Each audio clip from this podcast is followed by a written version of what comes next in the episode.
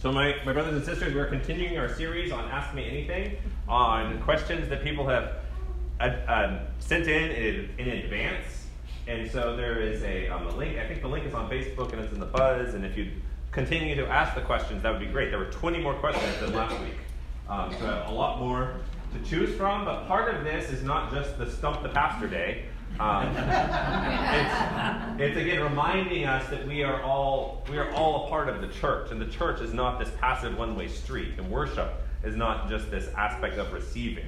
But God desires all of you, not just your listening skills. Like sitting and listening in church is a wonderful skill, but that's not the fullness of being a Christian and following Jesus. God desires our hearts and our minds as well, um, and our questions come come from God and come from a spirit. And when we seek truth when we seek out the God, like any any truth, we are seeking God in the end. And it may be a roundabout way to get there, but we are still on the journey to God. Okay, Vicki. So I asked Wilson this morning what's going to happen to the questions that don't get answered because we can't do them oh, yes. all. You might want to tell them. Oh yes, okay. So, um, so yeah, so to all the questions that are not answered, and probably a few of them, I've started on the church um, Instagram feed this like 60 second question answers, um, which is a real challenge because a video on Instagram has to be less than 60 seconds. And so, like one of the ones I've done already is like, "What is hell?" or something. And so it's like, how do you answer that in 60 seconds? um, it's a challenge. And so, but I think like that, and so to try and continue to fill up those and answer that in that venue. Um, and so I'm going to continue to make videos afterwards of this, of answering these questions. Probably for a while because there'll be a lot of questions. And then next year, if we do this series again, I can get a, a whole boatload more questions. But um, as well, I can also, if you have questions about God and faith and life, um, you can just ask me in general, or like have a coffee with me and talk about that. Um, if you have questions about your faith or about what's going on, um, that's that's my job. I would love to be there in those spaces for you. And just in case you're not a person who uses the internet, somebody handed me an index card with several questions on it today. You can do that. Yeah, you can do that too. That's um, or just yes. all right. First question, Wilson, you ready? I'm ready. All right. so a few different people asked this question from a variety of perspectives. Okay. So I combined them all into one.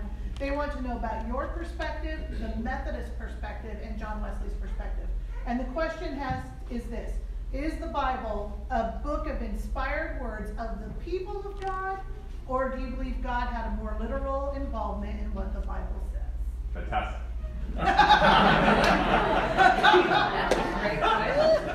okay. Um, it was a crowd favorite. That's good. Yeah, that's great. Okay, so this is a this is a question and a very I mean it's a very common one and a very idea. One of the challenges of this question is the what people mean by almost each individual word in what is said.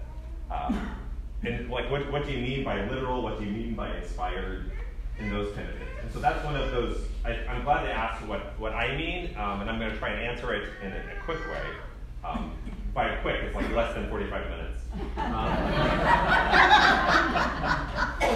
so uh, if you look in, in your Bibles or you look up on your phone, um, 2 Corinthians 3.16. Um, and we had a sermon series on this last year. But that's the kind of the very famous passage from Paul where he says, all scripture is God breathed and useful for teaching. Um, God breathed is also translated as inspired. Inspired means it's God, like inspire, inspirare. It's breathing in and out. Um, the Austin vocal chorus, conspirare, is breathing together. That's what that the root is, um, which is a very important thing for singing, I believe, and of course it's breathing together. Um, so one of the, a few important distinctions I want to make to try before I preface this is that the Bible has not been read in the same way through all of history. Um, and oftentimes it seems like, for many of us, the way we understood the Bible when, when we were a child is the way it was always understood, or the way that our parents did, or their parents, in such and such case. Um, the, the texts of the Bible were not finalized until about 312 AD um, of the New Testament, and it was a similar period about that um, 200 years before for the Old Testament.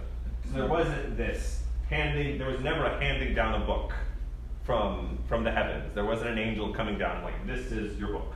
Um, so the Bible is different. This is different from um, in, in the Muslim faith, the Quran, which was it was the, the direct word from the angel Gabriel to the Prophet Muhammad in written down. And so there's a different idea of inspiration. So I wanted to just preface that. first. As well, in the ancient church, there were different reading ways of reading, and we talked about this a lot in our sermon on Song of Songs series. But that the literal interpretation was what do the letters actually say? Um, that's what litera means letter. And so a literal interpretation is looking at the letters. Um, and then there was the allegorical interpretation, like what, is, what do they mean? What is, what is it going? What is a, a metaphor, an interpretation going on? And then they would always have a, a moral sense, a tropological sense of like, what is, how should this reading um, affect me? And then there would be the eschatological sense. It's like, what does this have to do with the final kingdom of God? And so all of those passages were on top of each other. And so, for instance, I'll just read um, just one little aspect from, from the text for today. Uh, Be dressed for action and have your lamps lit. Jesus says this. Okay, so one way of reading it is we have to have lamps. Every, every Christian needs a lamp. Okay? So that's what that is. That's the literal reading of this text. Everybody needs a lamp. If you don't have a lamp that has oil in it, you are a bad Christian. Um, that's one way of reading it. I don't think a lot of people would read it that way, but if we're looking at the letters, that's the reading. That's the plain, um, plain meaning. The allegory is that you have to be prepared, and be prepared at any time um, of the night. The, the moral sense is what is, how, can, how do I prepare myself in life um, to, to do that? And so it's thinking, like thinking of steps of the practical ways of me individually, of you individually, and um, the eschatological sense of what does it mean for us as a people, as a body of Christians, as, a, as humans, to be prepared for Jesus. And how can we work towards that? And what would it finally and ultimately look like?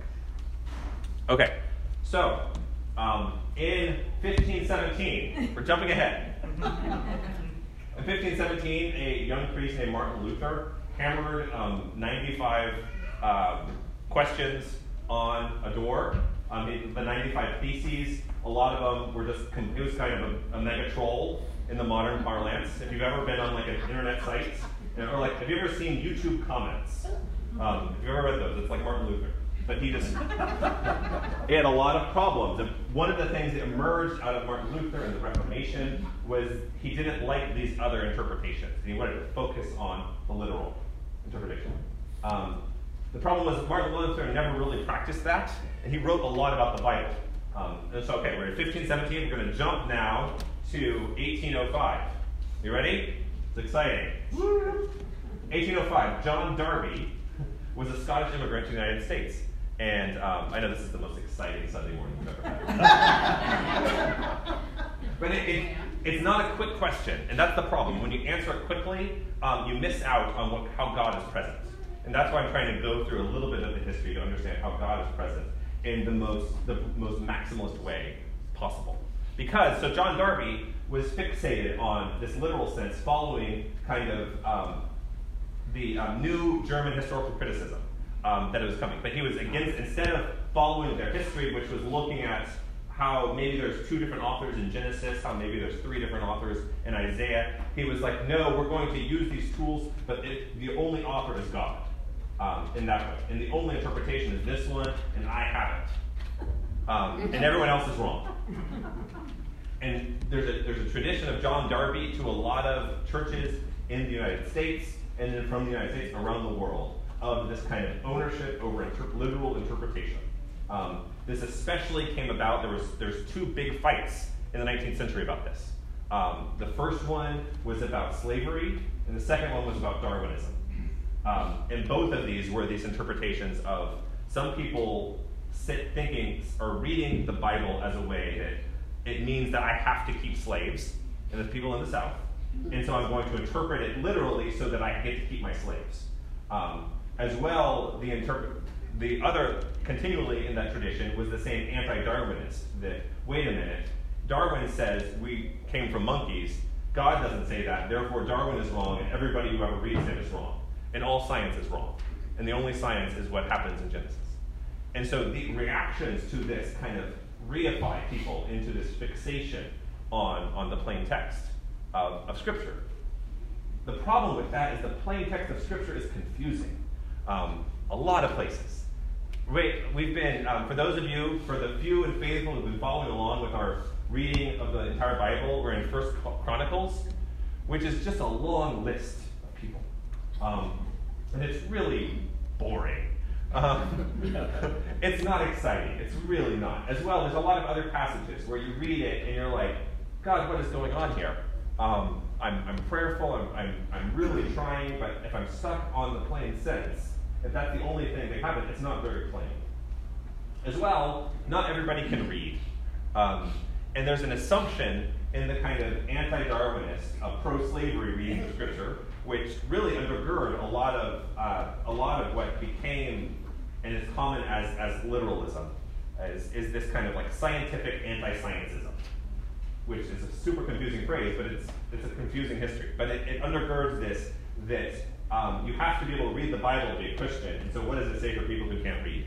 Um, that they can't inspire their faith. In the same way that people who read this passage literally need to own an oil lamp in order to be faithful to Jesus, because you have to have your lamp, right? There's no, there's not a metaphor, there's not an allegory going on.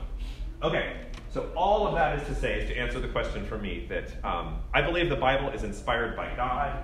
It is written by people. I believe, um, following Saint Augustine, that the way to read the Bible is to read the clear passages um, to understand the difficult passages through the clear passages.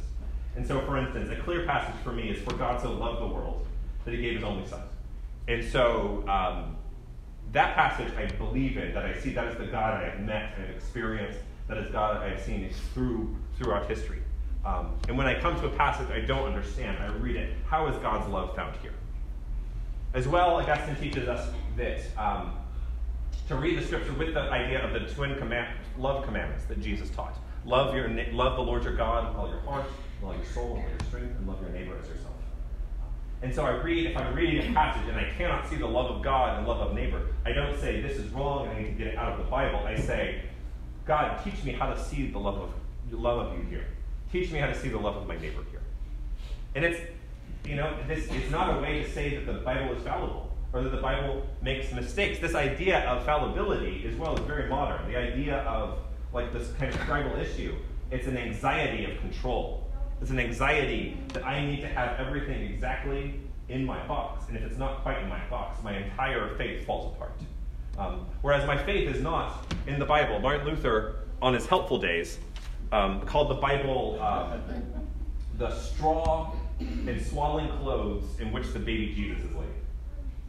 And so, if you've ever seen someone born or birthed a child yourself, you know it is not a clean process. It's never a clean process. The birth of Jesus was not a clean process. There was a lot of stuff and gook, but, but that held him. And especially if you're being born in a barn, um, there's going to be some other gook around, some other things that's there. But that is where Jesus is held. Our faith is not in the book itself. Our faith is in the life, death, and resurrection of our Lord Jesus Christ. But he is found here. And not just here in this book, he's found in the experience of worship. He's found in the love of our neighbors, but he is found here. Now, John Wesley spoke of, or people after Wesley talked about John Wesley as he had these four, um, this quadrilateral, and so these four ways of belief, and um, scripture, reason, tradition, and experience. But the main one was Scripture. John Wesley continued to go back to Scripture over and over again. Um, John Wesley did not see Scripture as, as a medical textbook that needed to be used in that way. John Wesley actually wrote a medical textbook that's really interesting um, for 18th century science. But that was not the point of the Bible. The point of the Bible was not to answer random questions that you have during the day, but this is where, where Jesus is. And, simple, and so, like, coming out of that, emerging out of that, in the United Methodist Book of Discipline, we talk about Scripture being inspired by God. In our articles of religion, Scripture is God breathed, um, inspired by God, useful for all teaching. That is the language and discourse. And for me, it's so much more powerful than trying to fixate on, on how I understand the literalness.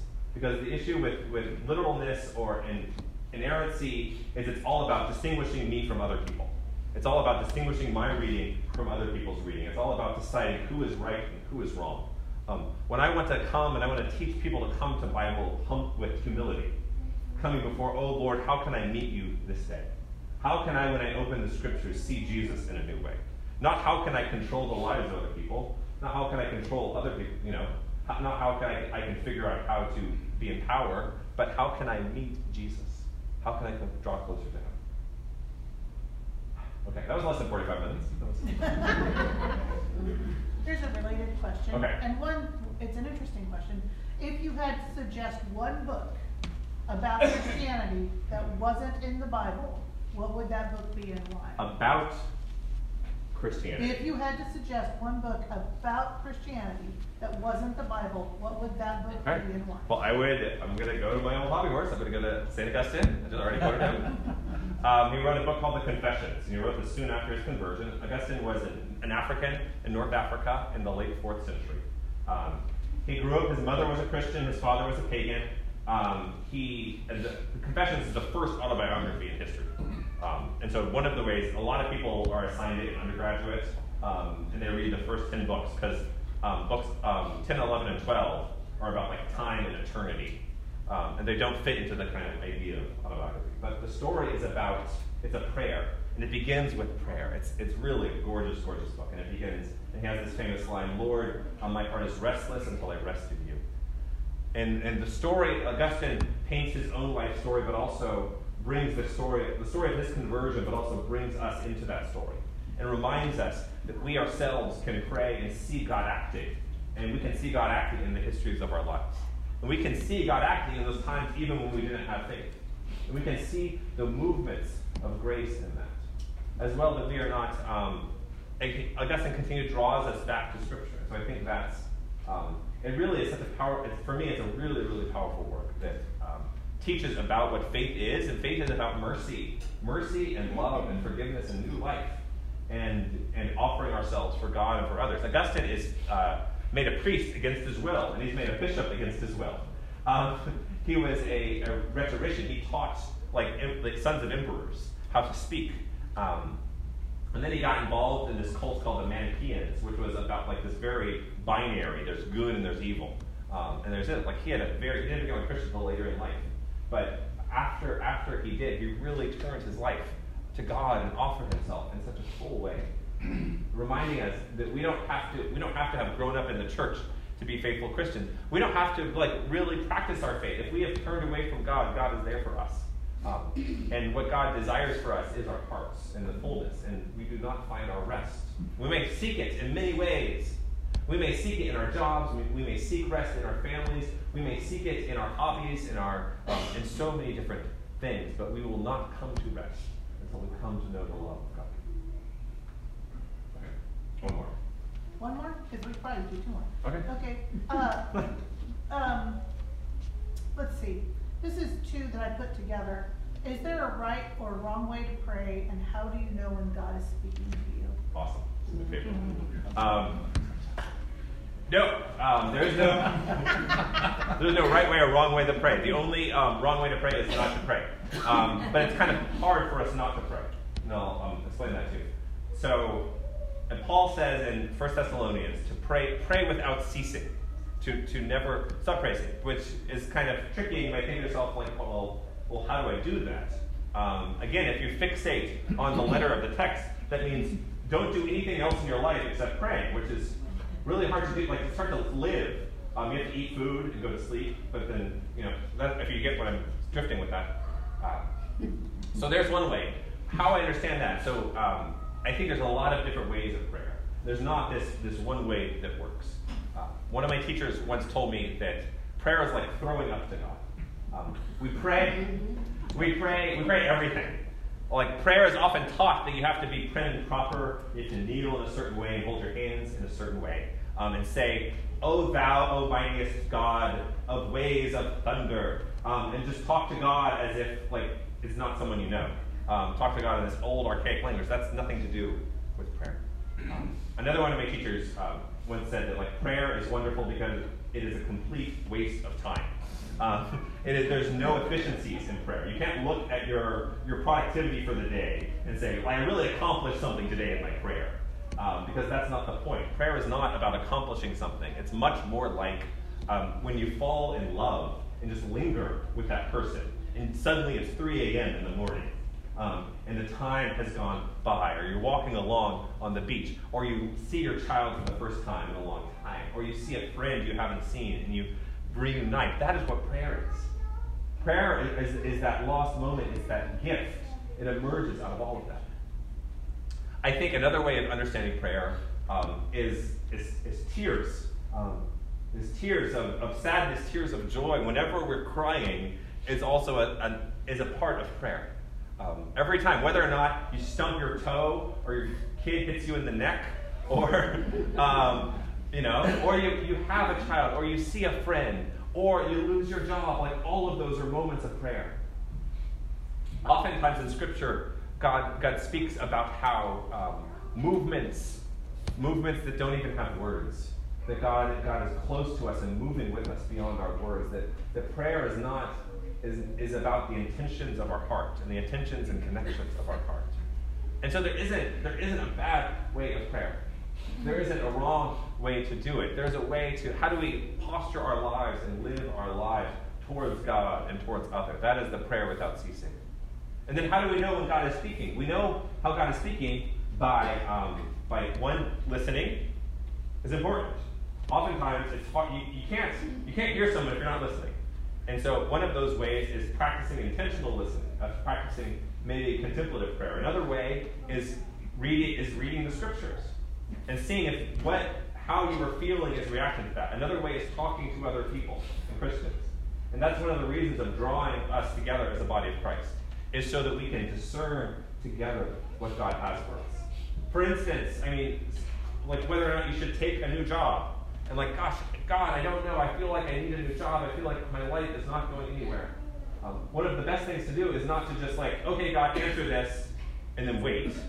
Um, like we're not, God is not going to answer on your time, but to like, okay, I'm going to pray about this. I want to pray about this. I'm going to talk to people I respect to pray about this.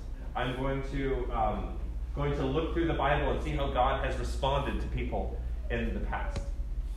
And sometimes God does speak directly to you. Sometimes God speaks through dreams. Sometimes God speaks through the words of other people. But we only hear God if we are paying attention. And we are not, and the point of, of prayer and of seeking answers from God is that God is not this big genie who's there to answer all our questions. As well, if you remember a few weeks ago, I, I spoke about the, the prayer of Teresa of Avila, um, which is, I think, in the 500s in her hymnal. But she has this prayer that is, um, Oh God, please do not give me what I want if it will hurt me. And that's that's sometimes too, is that sometimes we pray and we're impatient with God. It's like, God, I really need a new car. And it's like, I don't think God's like, I don't think you need a new car. Um, like in that kind of way. That this is not this is not what you want. And, and prayer and the life of prayer is about um, the confluence of our lives with God's will for our lives. And if you imagine if you imagine two rivers um, flowing how do they how can they flow together?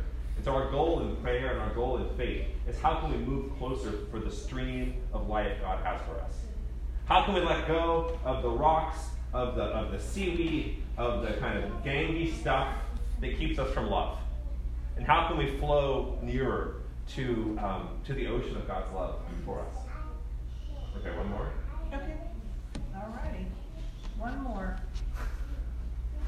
I was getting ready to do a hymn. Um,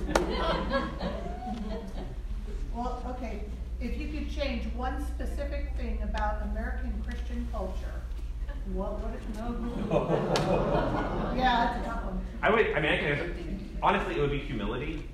Um, yeah, like humility of faith, humility of practice. I think that that's, I think um, Christians, especially in America, have uh, get themselves into trouble, especially being, when they're in, arrogant and prideful, um, and trying to control and power over people, and like having a place of humility takes more faith um, than being proud. Because being proud assumes that you are right, assumes God's favor is for you. Humility has faith that God will bless the situation even though I don't have control over it. Um, that God, God is Lord, so I don't need to use my sword to overpower others. And I don't need to put them away. I don't need to keep my child in the basement until he's 18 for fear of everyone around. I have faith that God will be with him. I can be responsible, but still have faith in that. And so that would be, I, yeah, a spirit of humility and a lack of entitlement. That we are not entitled to this country. Um, Christians are not entitled to any country. Um, that we are not, uh, we are newborn, born again by the Holy Spirit. We are not born of the flesh, we're born of the Spirit. And so we can be born of any land. And we are people, we are, uh, quote Augustine one more time, um, we are a pil- pilgrim people in this place. That our final home is not here. And so we should not build up more barns of stuff and say to ourselves, soul, look at all the stuff you have. Um, that, that should not, we should not be so satisfied with our oil lamps um, or we should not think that, oh, everything is okay, the thief is not coming tonight. Or, again, like I'm looking at this Luke 12 passage. You know, we should not think that we know what hour the thief is coming. We should not think that we have all the answers. Because Jesus comes like a thief in the night. So let us be humble before our Lord. Let's be humble before our neighbors. Let's seek our neighbors and see what they can teach us. Let's see how God is speaking in surprising places. Let's, let's, let's work together for the common good of this world. Let us pray. Heavenly Father, we thank you so much for the ways you've moved here this morning, for, um, for your words, for the questions on the hearts of the people. Uh, just continue to remind us that you are speaking here, but you continue to speak um, in our lives. Help us to write down those questions we have. Help us to, to see the answers you give us, see the joy you give us in surprising places. In Christ's holy and blessed name. Amen. Amen.